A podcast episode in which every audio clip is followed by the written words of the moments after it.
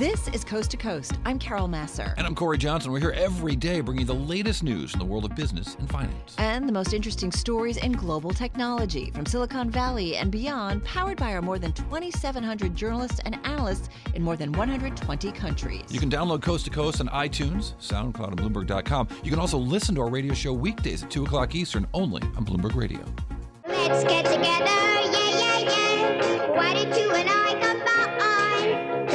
companies uh, getting together, particularly in the biotech uh, sector. We talked about a little bit earlier with Dave Wilson, a batch of biotech deals today. Celgene buying Juno for nine billion, Sanofi buying BioVerativ in an eleven point six billion dollar deal. Let's talk about that. Tatani, uh, Tatiana Darie is with us, healthcare stocks reporter at Bloomberg News. She joins us in our Bloomberg 1130 studio. Uh, so you've been busy today. Yes, very busy. let's walk through the store. Uh, let's walk through these um, deals. Celgene, first of all, buying Juno, $9 billion deal. deal. Celgene shares were little changed. Yes. Uh, basically, you know, for, for Celgene, um, of course, they're gaining an asset, uh, you know, in the cutting edge uh, therapies uh, of cancer therapies, basically. But a lot of the analysts are still saying that Celgene uh, still has a lot of work to do to, you know, boost the confidence, investor confidence, uh, since they uh, lowered their 2020 uh, guidance. I think it was late in the fall, so sometime in October. So if you look at the chart, you really see that sizable drop there, and shares have still uh, struggled to recover. It was it was smacked around. I mean, Yes, yes. it was so uh, the challenge. I mean, it went from as high as uh, close to 150, kind of back in uh, late September, early October, uh, and now, of course, we're at 102. But it dropped at that point to below 100 a share, so that was a huge drop. Yes, and the challenge there uh, is that they basically ended the development of uh, one of their uh, late stage uh, Crohn's disease drug. It didn't work out, so they had to end development. And uh, its top blood cancer drug is facing, um, you know, pressure from generics. That's about to start in about a couple of years, so they still have a couple of years uh, to go. But you know, that's coming, and investors have been focused off uh, on what is the drug maker going to do to offset that. Tatiana, it's great to be Juno though today. 91% premium. I mean, that's crazy.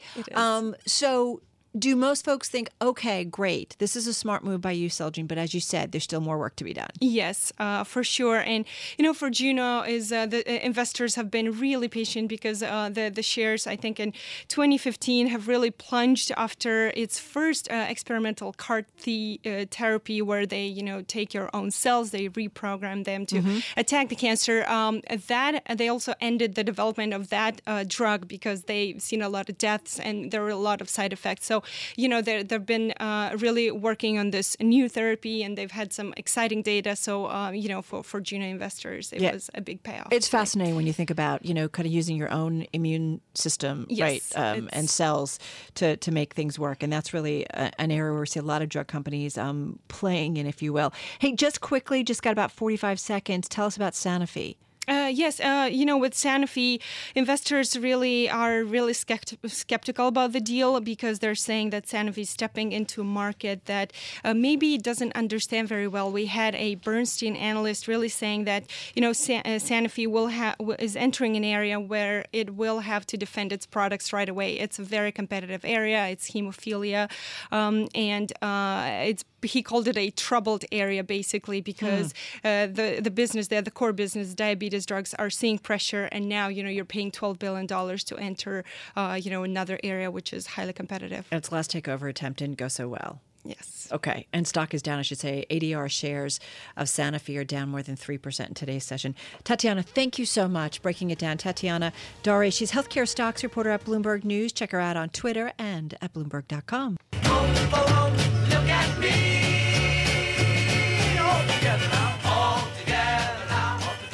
together now. That's what we're seeing with the ETF industry in Florida this week. They've got trillions of dollars now being held in thousands of different types of ETF products.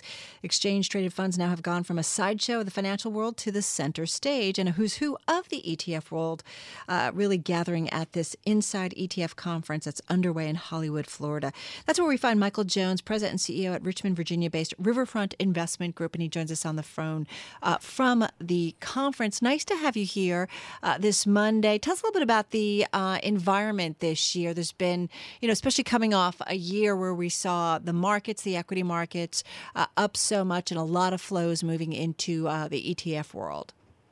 Well, I think when 2017, when we look back on it in in a few years' time, we'll see how it was sort of the best of times for uh, financial markets. We saw a really nice acceleration in global growth. We saw a big stimulus coming through with the tax reform in the U.S. And all of this acceleration in growth and earnings power was coming through while most central banks across the world were still pouring on the coal with respect to monetary stimulus.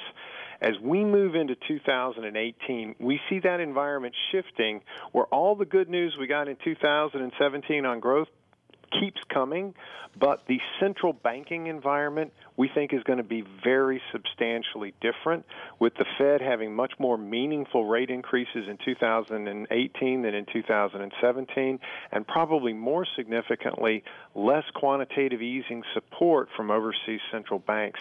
And, and I think a lot of investors are a little late to waking up to how different that environment could be. You're right. It could be very, very different. I want to dig into that in just a moment, Michael. But going back to the world of ETFs, it's interesting. We have a great story uh, that's out on the Bloomberg, and it just talks about what's going on there in Florida, uh, and just says though if you look at the ETF industry and kind of break it down into kind of two industries, one small and one thriving, uh, one small and thriving, excuse me, the other large and struggling, and they just talk about how the 20 largest ETF issuers in the United States gained assets last year. 13 of them still lost ground or failed to increase their market share, and more than 85% of all T ETFs started each year failed to pass the threshold of 100 million in assets in their first year, and liquidations are at an all-time high. If we have a much more problematic year, perhaps uh, this year or different year, certainly than last year, where you could kind of throw money, it felt like, at a lot of things and do well, would you anticipate seeing some fallout within or continued fallout within the ETF industry? I, I think there's no question now that the the evolution of the ETF industry. You know, I've been in it now for gosh, close to 20 years, and you know from the very origins when it was easy to innovate it was easy to bring new product to the marketplace and occupy new investment niches that hadn't hadn't had good client access prior to the inter- introduction of some of these ETF products. Well that was then and this is now. You're now getting where almost every space on the shelf has been occupied with a, with ETFs that are appealing to almost every flavor under the sun of investment strategy. And that's a world where, as you described, if you do not have a real differentiated story, if you don't have a real differentiated uh, market uh, access and niche that you are you are exploiting, I mean, there's a lot of Me Tooism out there, and people are really struggling, both in terms of gaining the assets, as you mentioned, but also in terms of sort of a race to the bottom in terms of fees, mm-hmm. where everybody's headed so fast to zero in any kind of generic type strategy. So it, it's all about differentiation, differentiation in terms of the strategy that you're pursuing, but also critically important differentiation in how you're serving your customers so that they adopt your product rather than someone else's. But frustrating too, right, Michael? I mean, when you're going up against two giant players, BlackRock and Vanguard, together they control 65% of the U.S. ETF market. If you throw in State Street, uh, Street, which of course uh, runs, uh, you know, SPY, the oldest and largest ETF, you're looking at 83% of all domestic ETF assets. It's hard to go up against them, especially when they can push down fees a lot to kind of gather more uh, investment flows. No, you're absolutely right. And if you are a, if you're in one of those um, type ETF providers that you need to be able to compete in that space where Vanguard and BlackRock are bringing in close to a billion dollars a day mm-hmm. and have to bring in a billion dollars a day because they're so huge their redemptions can be uh, close to that number. So just to break even they have to bring in huge assets. If you are competing at that level, then this is a really really tough environment and it's t- as we say a lot around uh, Riverfront, you, you can't out BlackRock BlackRock and you shouldn't try. On the other hand, you mentioned where it could be the best of times for folks who are more like like us, where we are exploiting specific niches and specific markets that aren't really uh, attractive necessarily to a behemoth, you know, six trillion dollar money manager like BlackRock. Right. But for a seven, ten billion dollar money manager like us, they're phenomenal, and we can solve problems that they don't solve um, because you know there, there's not a big enough market for them. We're, we've innovated with a series of actively managed ETFs that bring the value of active management into the ETF space and capitalize on the tax advantages of the ETF structure. Uh, yet not many people have done that because if you're a Vanguard, uh, you're all passive. If you're a BlackRock, that's Yeah. an endangerment to your pricing model. Michael, just got about uh, 25 seconds here. Having said that, fair enough um, that you might be able to take advantage of, you know, a niche within the market. But most of these ETF strategies, a lot of them have not been yet really tested in a down market. So who knows how it will play out? Just got about 20 seconds. Well, I think if, if you're talking about equity fixed income, or uh, excuse me, equity ETFs, Yeah. I don't think we're going to have too much of a problem. The 2008 market was a pretty good testing ground, and liquidity held up really well. If you're talking about the fixed income areas where Yep. sometimes the ETF is more liquid than the underlying paper, there may be some struggles if we have a fixed income pullback. Michael Jones, President and CEO at Riverfront Investment Group, joining us from the ETF conference underway in Florida. This is Bloomberg Radio. We traded hearts way down where the trade winds play. Ah, trade. Yes, trade between Mexico and the United States and Canada back in focus. Another round of NAFTA talks. In fact, getting underway tomorrow. Let's get a check on that. Joining us right now, someone who knows an awful lot about trade, Fred Hochberg. Hochberg. He is former chairman and president of the Export Import Bank of the United States, currently a fellow at the Harvard Institute of Politics, and he joins us on the phone uh, from Miami. Uh, nice to have you here with us.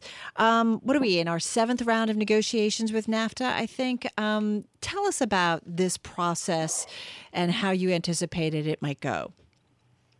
You know, the tricky thing as I was reflecting on this is, you know, trade negotiations are like dating. You know, there's got to be a certain momentum, and uh, I'm I'm a little worried about the momentum here because, uh, you know, if you don't hear from someone you're dating for a long time, you begin to wonder, well, it's really going in the right direction. Uh, the positive is, Can I just? positive is, eh, yes, go on. Well, I was just thinking with that dating analogy, I kind of like it. You know, sometimes you're in a relationship for a while, and sometimes you got to take a step back and kind of reevaluate. And I think that's where President Trump is coming from. Do you agree with that? I do. I mean, the problem, of course, listen, this was negotiated over 20 years ago. The internet wasn't where it is, e commerce, telecom, none of that was ever anticipated in it. So it does need to be updated.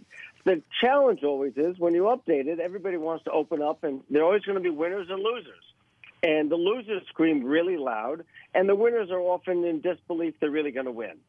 So that makes, yes, of course you should open it up, but it does make it much more challenging to do so. It, yeah. Uh, Who's in the driver's seat on this? Or is it fair to say that everybody has something to lose, everybody has something to gain in this process as, as the talks are ongoing? Well, without question. I mean, part of our three economies are have been really intertwined, largely as a result of NAFTA in terms of supply chains and in terms of of being more competitive globally. And I think we have to remember this was designed not to benefit one country versus another, but to make the combination of Canada, the U.S., and Mexico a more forceful competitor against Asian competitors and against other parts of the world. Because if you put those the three countries together, we're close to 500 million people, just under 500 million people. That makes us a much more competitive bloc than just trying to go it alone. You know, it's interesting too, and I think we've all been trying to assess. Right, we did have this three-day shut shutdown. Uh, the Senate has advanced the the funding bill that would end the government shutdown, but the process is still ongoing. In any way, this three-day shutdown will that impact these negotiations that are happening tomorrow?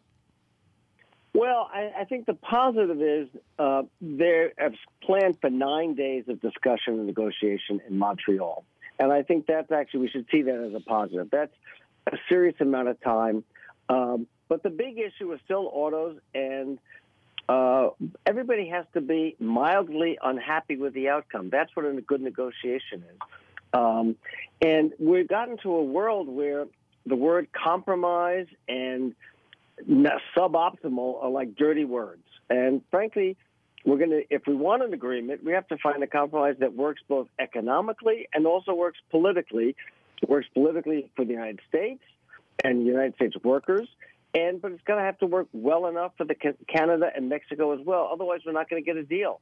Is this more about a political deal for President Trump and his team, or is it about an economic win?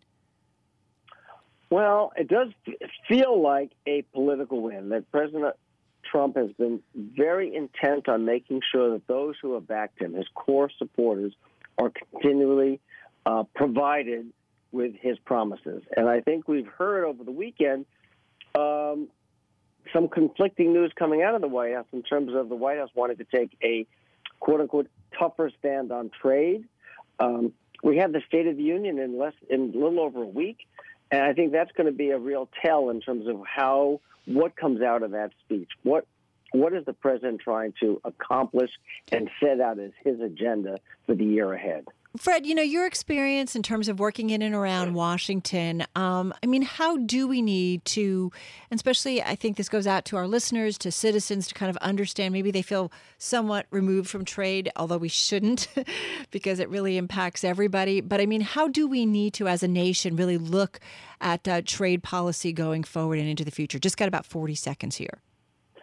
Listen, I think of the United States, we're like the Walmart of trading partners. We have the, you know, we are the largest, second only to China right now. And at times we're complaining about the local hardware store on the corner that we feel is cutting corners. You know, we've got a lot to lose by not being a global power, by not being a global trading partner. So I think we've got to tread carefully here, make sure we do the right thing for American workers and take care of things at home. But we've got to, we benefit a lot globally from our trading relationships and our position. I love how you said that. Fred Hochberg, so great to get some time with you. Former chairman and president of the Export Import Bank of the U.S., the U.S. being kind of the Walmart when it comes to uh, trade policy. I love that. He's a fellow at the Harvard Institute of Politics, joining us on the phone.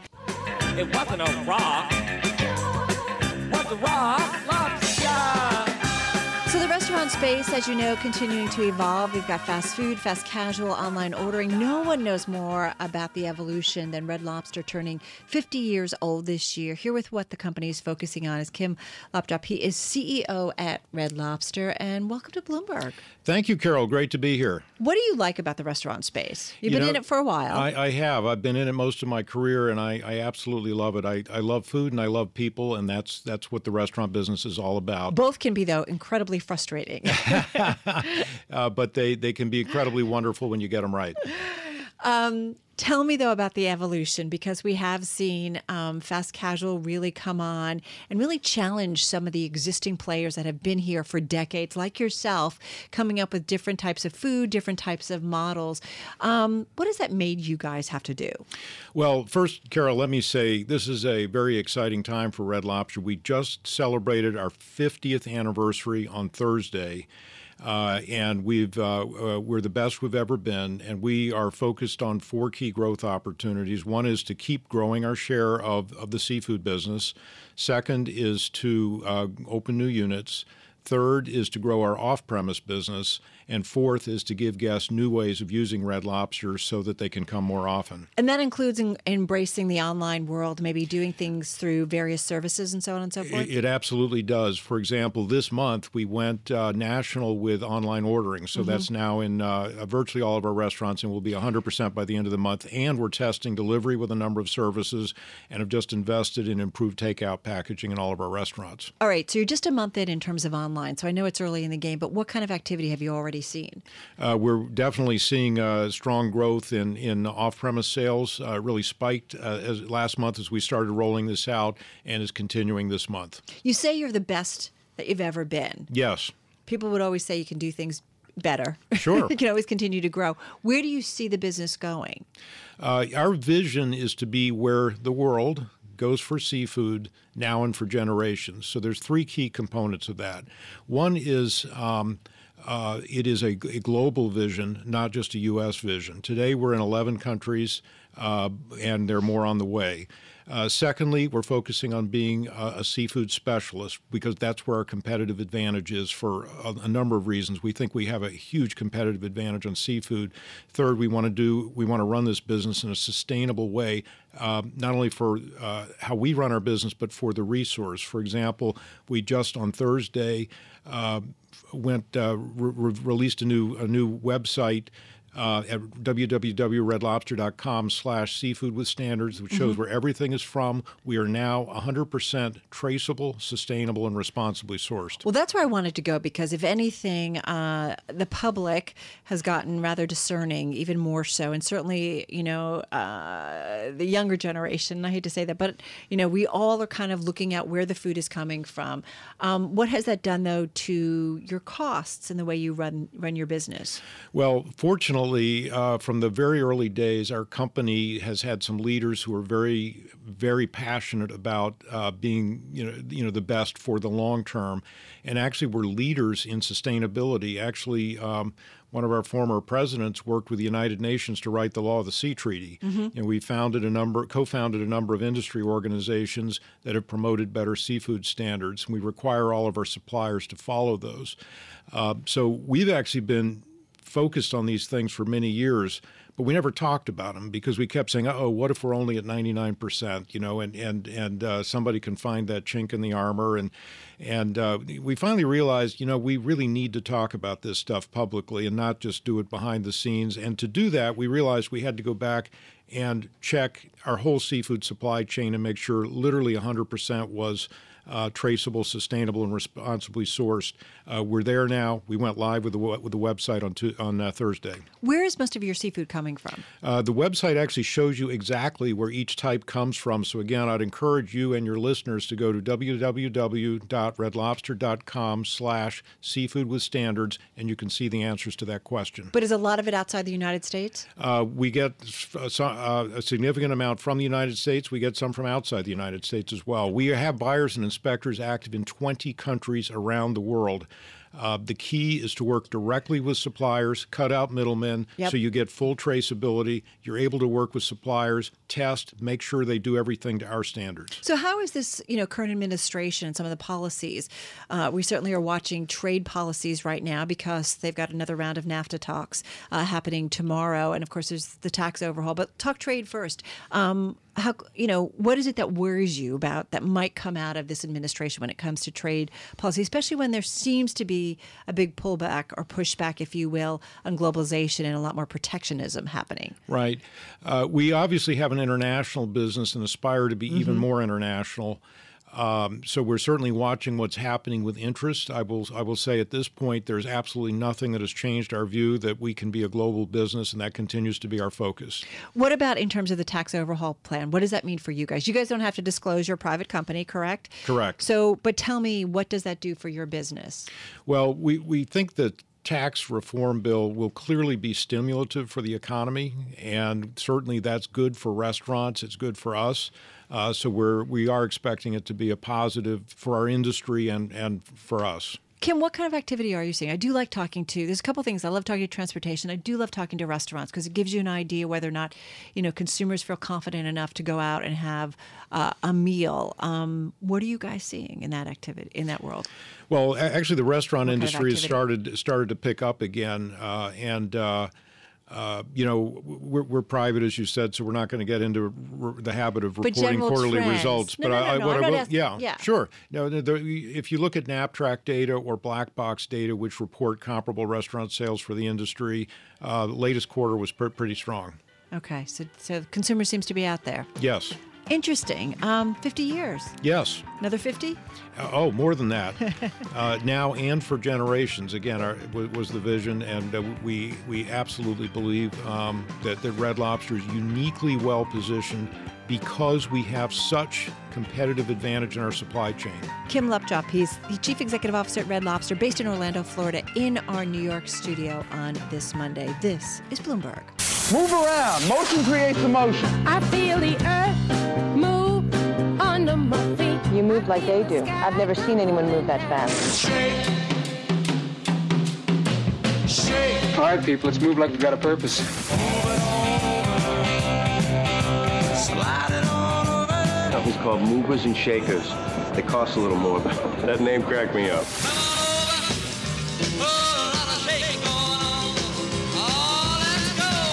Bloomberg Markets, Movers and Shakers with Carol Massar and Corey Johnson on Bloomberg Radio. Yes, indeed, everybody. Time for a look at some of the stocks on the move in the Monday trade. I'm Carol Massar. My co host Corey Johnson is off today. In his place, we've got Bloomberg Stocks columnist Dave Wilson uh, joining us here in our Bloomberg 1130 studio. Uh, taking a look at some of the movers and shakers, we've got Chipotle Mexican Grill, your number one decliner in the S&P 500 uh, here today, and I'm just taking a look to see the stock uh, down four percent, number one decliner, down $13.87 a share to $330 uh, a share even. Stock, though, still up about 14% this year. Just looking for some news uh, on uh, the name and not really seeing much. Uh, let's see. Do, do, do, do, do. Nope, there's not really any kind of call or anything. Um, but uh, keeping an eye on that name because it seems to be under some pressure again. Of course, we know over the last couple of years we've seen a lot of pressure on the name because of concerns about food contamination, and that is certainly um, put pressure, if you will, on same store sales figures and uh, put pressure on the stock as well. And then we've also had some management changes as well. But anyway, shares of Chipotle Mexican Grill, uh, Grill is uh, down 4% today. Well, it's a whole lot easier to explain the biggest gain in the S&P 500 than the biggest loss. It belongs to here. First Energy. Utility owner received a two and a half billion dollar investment from the activist and firm Elliott Management and uh, some other investors. Now they're going to use the money to cut debt and contribute to an employee pension fund, among other things. And beyond that, the First Energy agreed that they're going to accelerate the process of getting out of the unregulated power business. They own nuclear plants and other plants, and you know they're they're looking to kind of back away because you know they haven't done as well as they have with their utilities, of course, regulated at the state level. Uh, so they kind of lock in their rates of return. So you know, the idea that they're getting this financial backing went over very well with investors. First Energy with a gain of 10.4% on the day. You know, Dave, this is a stock that pops up a lot in the uh, active category, and I'm talking about Ulta Beauty. Uh, it is the number one. Uh, for, let's try that again. It's the number two decliner in the S&P 500. Right behind Chipotle. Yep. 3.7% to the downside, down more than nine bucks, $235 uh, and a penny a share, still up about 5% this year. In terms of what we've got on it, uh, Ultra Ulta Beauty uh, sinking after uh, Piper Jaffray analyst uh, Erinn Murphy cautions that the cosmetic retailer's brand reset may cause some store disruptions, keeping a neutral rating but boosting estimates and price target to 230 from 206 to account for tax reform benefits. But anyway, uh, some pressure on that name as well. Let's also just quickly, if I may, because we've got Netflix earnings crossing the Bloomberg terminal. Netflix uh, fourth quarter revenue 3.29 billion. That's just a hair better than what uh, Wall Street was forecasting. They were looking for 3.28 billion. Uh, also, fourth quarter total net streaming uh, ads 8.33 million. That's much higher than the estimate from analysts, which was for 6.34 million. So that's uh, kind of new folks that they added in into their streaming world.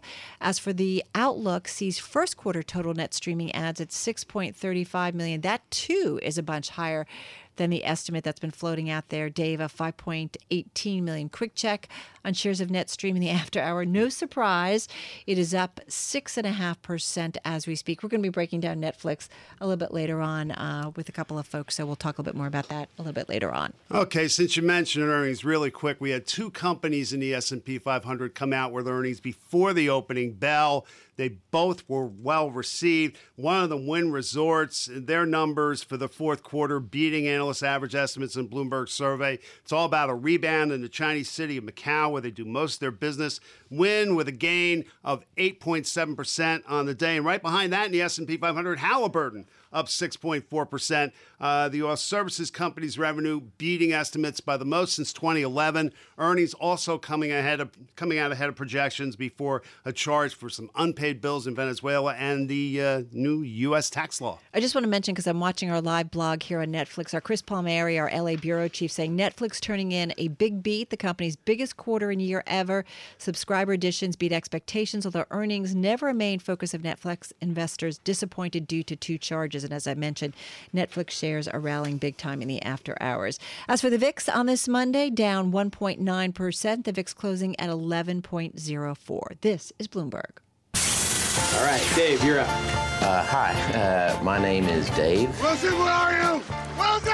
Just what do you think you're doing, Dave? We're going for a price on Wilson. Open up the door, it's Dave! Who? Dave! Hey, Mr. Dave Wilson here with his stock of the day. Dave, what do you got? Heritage Insurance Holdings. This is a property and casualty insurer that focuses on the state of Florida. That's the only place they provide coverage. They're based out of Clearwater, Florida. Went public in May 2014. The ticker is HRTG. Last September, the shares dropped below an initial public offering price of $11 as Hurricane Irma struck Florida. Uh, stock fell as low as $8.85, down 68% from a peak in July 2015.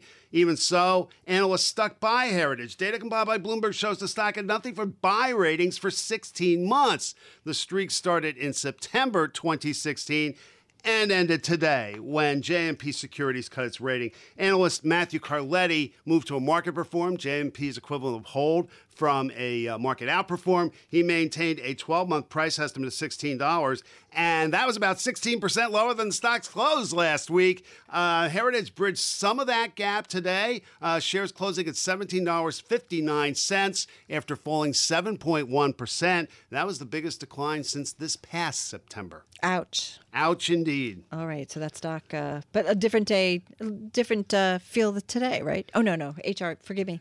Yeah, taking a big hit. Absolutely. I mean, that's what happens when when analysts, uh, you know, get noticed. I mean, they, they can certainly uh, move a stock. Yeah, they can indeed. All right, Dave Wilson, thank you so much. HRTG, Heritage Insurance Holdings, as Dave mentioned, taking a big hit today, and it's now down about 2.4% so far in 2018. You are listening to Bloomberg Markets. Thanks for listening to Coast to Coast. You can subscribe to this podcast on iTunes, SoundCloud, or Bloomberg.com. You can also listen to our radio show weekdays at 2 o'clock Eastern only on Bloomberg Radio. And follow us on Twitter. She's at Carol Massar, and I'm at Cory TV.